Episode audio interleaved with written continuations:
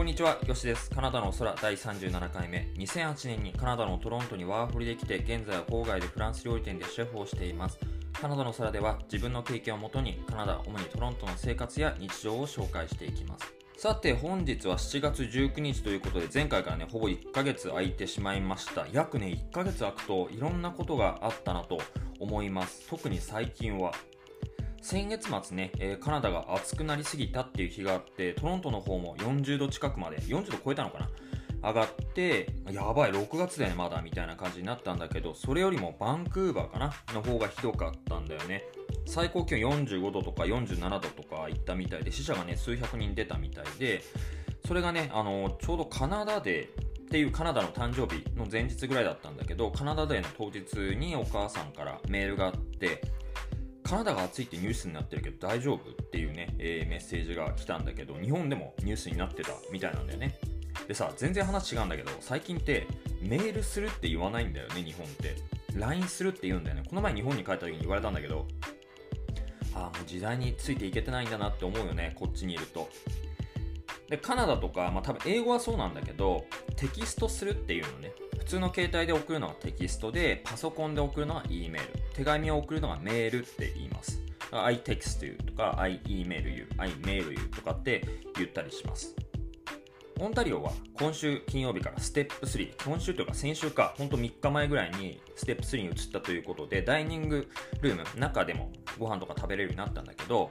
いきなりね、本当に金曜日か、当日、100名以上のウェディングが再開されて、ちょっと人手不足もあってかなりきついんじゃないかと思います。それね、ルールがね、ちょっとややこしくて、ウェディングに出席しているルームにいる人はマスクをしなくていいんだよね。だけど、公共の場、例えばトイレとかロビーに行く時にはマスクをしてなきゃいけない。だけど、キッチンにいる俺らは、あの、マスクをしなきゃいけないんだよね。変だと思うよね。マスクをしてるキッチンにいる俺らってさ、今家族よりも時間を長く過ごしてるの。仕事場にいる人たち多分そうだと思うんだけどでウェディングとかってランダムに人が来るじゃん。でそういう人たちがマスクをしなくていいとかってちょっとよくわけわかんないルールになっててかなりミックスアップしてます。はい。ウェディングなんだけど確かね年末までにこのままいけばうちは230個ウェディング230件かウェディングがあるって話になってもう1年の半分終わってるのにそんだけあんのみたいな。1日1個じゃ足んないじゃんっていうレベルでそれプラスクリスマスパーティーとか入るからね。多分300近くまで行くのかな？やばいね本当に。自分の体多分3つぐらいに分けないと間に合わないレベルなんで早く人を雇ってほしいなと会社にはお願いしてるんですが実際うちだけじゃなくてレストラン業界、まあ、というかホスピタリティ業界なんだけどどこも人手不足で今回のコロナの一件でサービス業界の危うさだったりとかが浮き彫りになって辞めてく人っていうのはかなりいて政府からもね、この期間お金が出てたしこれを機にキャリアチェンジする人がかなりいたね。キッチンとかホスピタリティ業界から離れていく人。しかもまだまだ世界っていうのは安定してなくてイギリスとかもね最近ユーロっていうサッカーの大会が終わってからまたね新規感染者が1000人以上になったりとかして結局閉めて開けての繰り返しだからオリンピックもねこれから始まるからまたね日本も大変になってくるんだろうけどその中俺はワクチン2回目の接種を無事完了しました。この話は後ほどします。さて今回は新しい職場に行ってから思いがけず車を買った話です。本当にね最初の1年はいろんな意味でいろんなことがあって大変だったなって思います。はい。ということでどうぞ。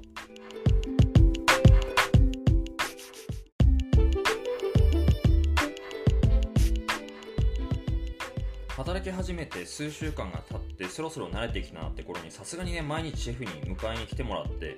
るのは気が引けるなっていう感じになって、まあ、働く時間とかね一緒に完全に一緒になっちゃうから自分の車が欲しいなって思い始めたのが12月の初旬。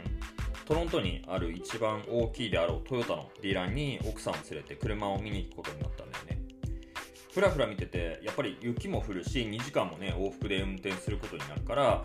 まあ、ちょっと大きい車 SUV とかがいいよねなんて話になって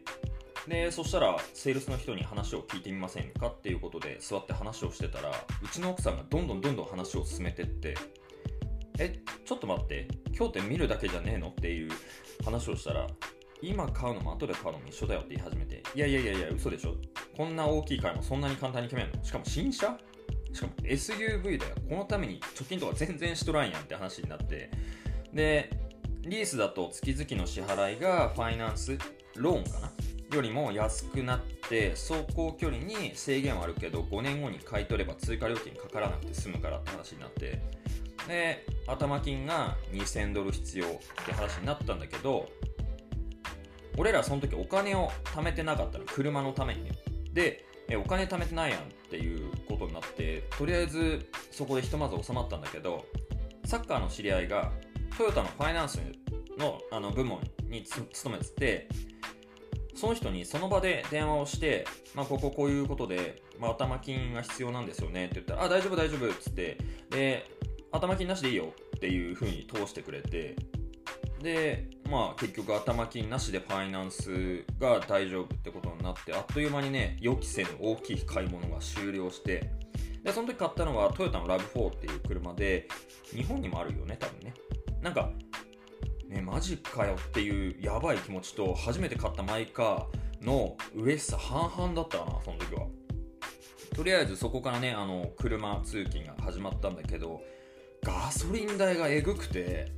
週に3回は満タンにしないといけないから月で600ドルぐらいガソリン飛ぶのね。しかも2ヶ月とかでオイルチェンジしなきゃいけないから今考えると本当に無謀なことしてたなって思うよね。ただマイカー持ったのはいいんだけど朝8時半とかに出て仕事10時から始まるから1時間かかるからで10時で11時とかに終わるのね。で家着くのが12時とかでそれがねあの週5とか収録とかの日は運転しててもたまにね意識飛ぶから本当にやばかったね。目は開いてるんだけど意識がどっかにあって気がついたらもうトロントに入ってるとかあれ今までの期間どこにいた俺みたいな感じとか急に眠気が襲ってきて一瞬ガクンって落ちたりとかっていう瞬間もあって本当にね今まで何もなくてよかったと。そんなね車を買って1週間後本当に忘れもしない。12月中旬。みぞれ予報で夜に氷点下まで行くって話でそんな日って道路が凍るのよ。本当にスケートリンクみたいに凍るのね。みぞれが溶けて道路が濡れてそのまま凍るからツルッツルになるのよ。それが夜に起こってブラックアイスバーンってこっちで言うんだけど暗くて見えないけど凍ってるのね。で大概そうなると市が塩をまいて溶かすんだけど降ってる最中とか、まあ、降った直後だったかな。まだ塩をまく前だったんだよね。でそんなこと知らないから普通に80キロとか100キロで高速を走ってたら下り坂であやばいなと思ってブレーキかけたら滑り始めてそっから。ずっとブレーキかけても止まらんのよ。で前を見たら5台ぐらい事故ってる車があってで走ってるレーン一番右側の端っこのレーンだったんだけどそこにも事故ってる車が目の前にいたでその車が壁に向かって正面衝突して横向いてんのよ。であもうこれこのままいったら事故るやんって普通に突っ込むやんっていう感じででブレーキかけても止まれないし左側見ると並走してる車がタイヤロックしてんだけど一緒に滑ってんのよ。で右側見ると壁なのね。で壁にぶつけて止める？いやでも1週間しか経ってないよね。この車とか思いながらずっとパニックだったの本当に。であやっぱりぶつかる。って思った瞬間にもう 10m ないぐらいかな。ピタって止まって。でなんで止まったかってちょっと上り坂だったんだよね。でそこで止まってで本当に命拾いしてでそ止まって周り見たらトラックとかも23台あの横向いて中央分離帯に突っ込んでたりとかピックアップトラックっていう車をあのレッカーする車トラックとかも突っ込んでんの普通に。事故ってんの事故っちゃいけない車がね。もうそんなんで家まで帰るのにずっと半分ぐらいは40キロとかしか出せなくて家まで帰るの2時間半ぐらいかかったんで終わったの仕事終わったの10時半とかで家帰って1時だからね。いやーあの時は本当地獄だったね。ということでトロントで雪の日以外にも寒い日運転するときは気をつけてください。雪の日はねあのもちろん危ないけどフリーズングレインとか本当に危ないからね大概その年の初雪の日っていうのはめちゃめちゃ事故が多い。みんなねカナダに住んでるとはいえ毎年雪の日の運転の仕方を忘れるんだよね。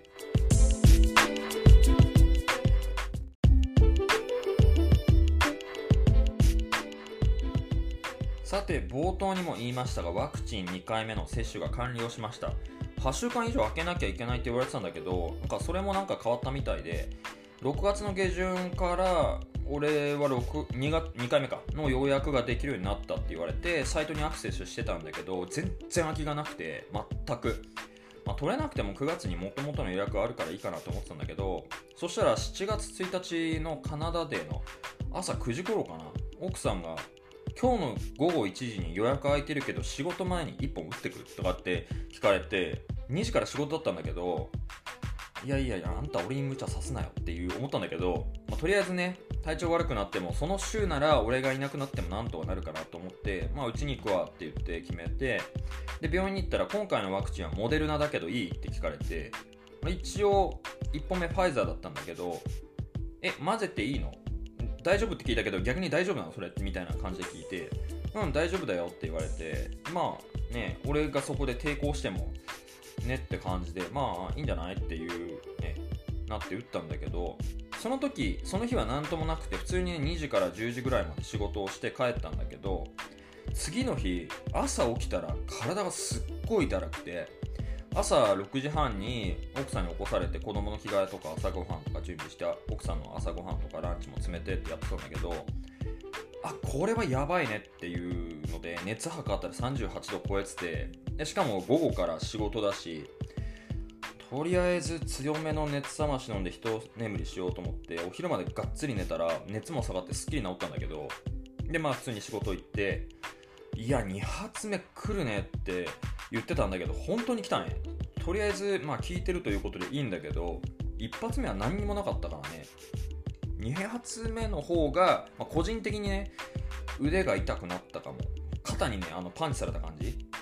ただその次の週だよ。次の週か。うん。WHO がワクチンを多種混ぜるのは好ましくないとか言い始めたの。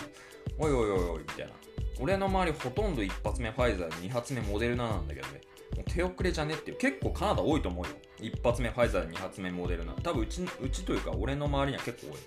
まあそんなんでねカナダは12歳以上でワクチン打てるんだけどその50%がもう2発目打ち終わって多分世界で見てもトップクラスにワクチン進んでるようになったかな。一時期ねあの1発目始めた頃は結構最下位の方だったんだよね。確か G8 の国の中でも最下位の方だったんだけど日本の次あたりだったかなワースト2位みたいな感じだったんだけど今は世界でトップレベルにもうワクチンが進んでますまあ、これからね、ワクチンパスポートとかもできそうな雰囲気ではあるよね。オンタリオはね、なんかワクチンパスポートやらないって言ってたんだけど、まあ、国を渡るのにワクチンパスポートまではいかないでも、ワクチンを打った証明っていうのは必要になってくるだろうなというふうにはみんな予想はしてるよね。まあ、一時的、ずっとじゃなくても一時的には必要だよねっていう。まあ、それがあれば旅行 OK とか、その、国をまたぐの OK みたいなね。で、まあ、日本人はまだ結構なんかニュースとか見てると、あと Facebook の友達のコメントとかかな、ワクチン打つか打たないかっていうね、議論がされてるみたいで、こっちもね、アンチワクチンの人もいるみたいだけど、基本的には俺の身の回りを打てるなら早く打ちたいっていう人はほとんどかな。多分ワクチンに対する日本人と海外の意識の違いかなという感じかな。日本ってさ、子宮頸がんのワクチンって打たないんだよね、確か。でも、カナダって子宮頸がんのワクチンってほぼみんな打つんだよね。やっぱそういうところの意識の違いだと思うんだけど。さて、あの、話は全く変わりますが、ちょっと最後に YouTube の話でもしようかなと思います。YouTube の件で最近ね、やっと英語でトライしようと思ってテスト的にね、トライしたんだけど、なんかね、短い動画だったんだけど、すっごい大変で3倍ぐらい疲れたかな。もともとね、英語を喋ると声が低くなるから、なんかね、イメージと違うというか、明るさが出ないのと、日本語もそうだけど仕事場で人に教えるのとちゃんとした料理教室とかさ授業で教えるトーンとかスピードも違うからもちろんこのポッドキャストもスピード変えてるんだけど言葉遣いまで気をつけなきゃいけないからなかなかねセリフがね入ってこないんだよね。いろいろ考えるんだけどで一文一文喋る感じになっちゃって編集がねなんか変な感じになるんだよね。やっぱり慣れが必要なんかなって思います。とりあえずあと56本で50本。YouTube 達成するんだけど軽くもうほんとポッドキャストこれだよね。毎週やってるから。である程度ね日本語の方は形になってきたんだけど、まあ、次は100本目指す上で英語をやりながらなんとか100本めがけて形になっていければいいかなと思います。俺のね英語を聞いてほとんどね0から10年ちょっとか。でここまで喋れるようになるんだっていう思ってもらえれば嬉しいし、まあ、こんなしか喋れなくても海外でやれるのかと自信を持ってもらえればいいかなと思います。はい。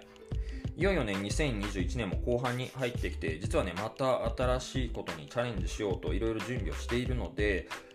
まあ、楽しみにしていただければと思います。まだ何かやんの？っていう人もいるかもしれないんだけどやっぱりね常に自分的にはワクワクしたもの自分が楽しいと思うものを大事にしていきたいので